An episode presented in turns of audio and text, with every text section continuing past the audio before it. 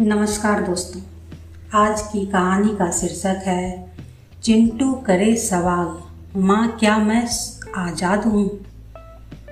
चिंटू उदास सा रोनी सूरत बनाए हुए बैठा हुआ था। उसके आँखों से आँसू बहना अभी भी बंद नहीं हुआ था। रुक रुक कर आँखें छलछला जाती।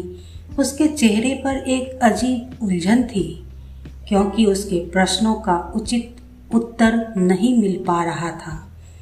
ठीक उसी समय उसका प्यारा मित्र मनु आया। उसने अपने मित्र के आँखों में आँसू देखकर चिंतित हो उठा और पूछ बैठा, क्या बात है मित्र, तुम क्यों उदास हो? इस तरह क्यों रो रहे हो? माँ ने पिटाई की है क्या?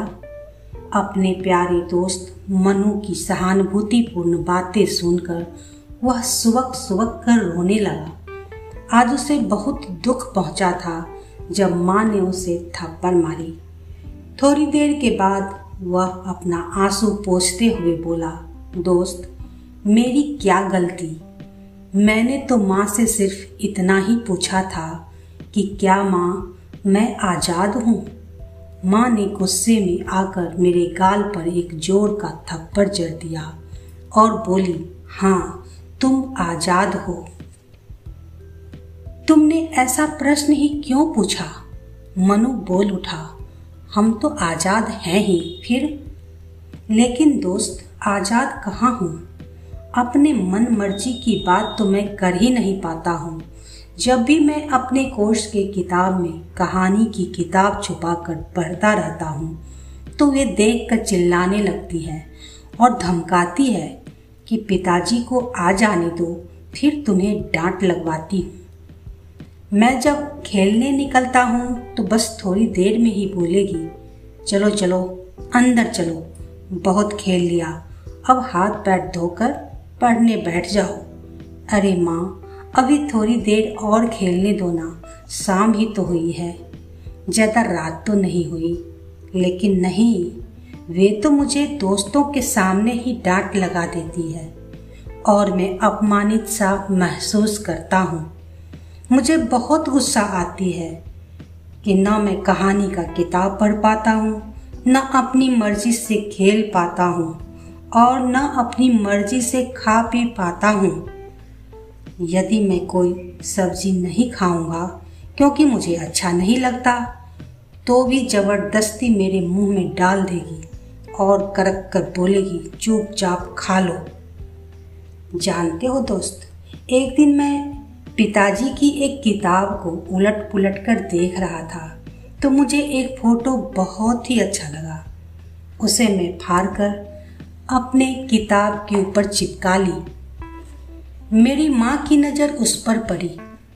उसने आप देखा न ताब मेरी कान मेरी कान पकड़कर एक तमाचा जड़ दी। मैंने रोते हुए पूछा, मेरी गलती क्या है, माँ?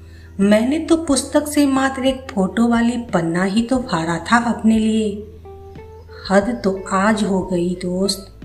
जब मैं अपने लिए एक तिरंगा झंडा बनाया, हुआ यूँ कि माँ के बक्से से एक साड़ी निकालकर अपने लिए थोड़ा सा टुकड़ा फाड़ कर उसको रंग में रंग में रंग कर एक तिरंगा झंडा बनाया। मैं बहुत बहुत खुश था। उस तिरंगे को हाथ में पकड़कर लहराते हुए, इधर से उधर दौड़ लगाते हुए गा रहा था कि हमें मिले आज़ादी रंग बिरंगे कहानी पढ़ने की आज़ादी, देर शाम तक खेलने की आज़ादी, अपने मन की आज़ादी, वगैरह वगैरह। अरे ये क्या हुआ? माँ की नज़र मेरे तिरंगे पर पड़ी और चिल्लाते हुए, दौड़ते हुए मेरे पास आकर मेरे हाथ से झंडे को छीन लिया। फिर मेरे ऊपर थप्पड़ों की बरसात होने लगी, क्योंकि मैं उनकी नई साड़ी जो फाड़ दी थी। मैंने जब रोते रोते बोला, माँ, क्या आपने मेरे झंडे का अपमान नहीं किया?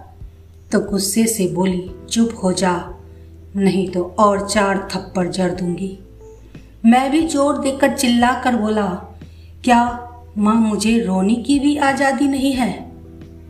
काश दोस्त, यदि आज जवाहरलाल जी ज़िंदा होते तो मैं सिर्फ़ ही उन्हें पत्र लिखता और पूछता कि आप तो कहते थे कि हमें आज़ादी मिल गई है, अब हम आज़ाद हैं, लेकिन मुझे तो रत्ती भर भी आज़ादी नहीं मिली।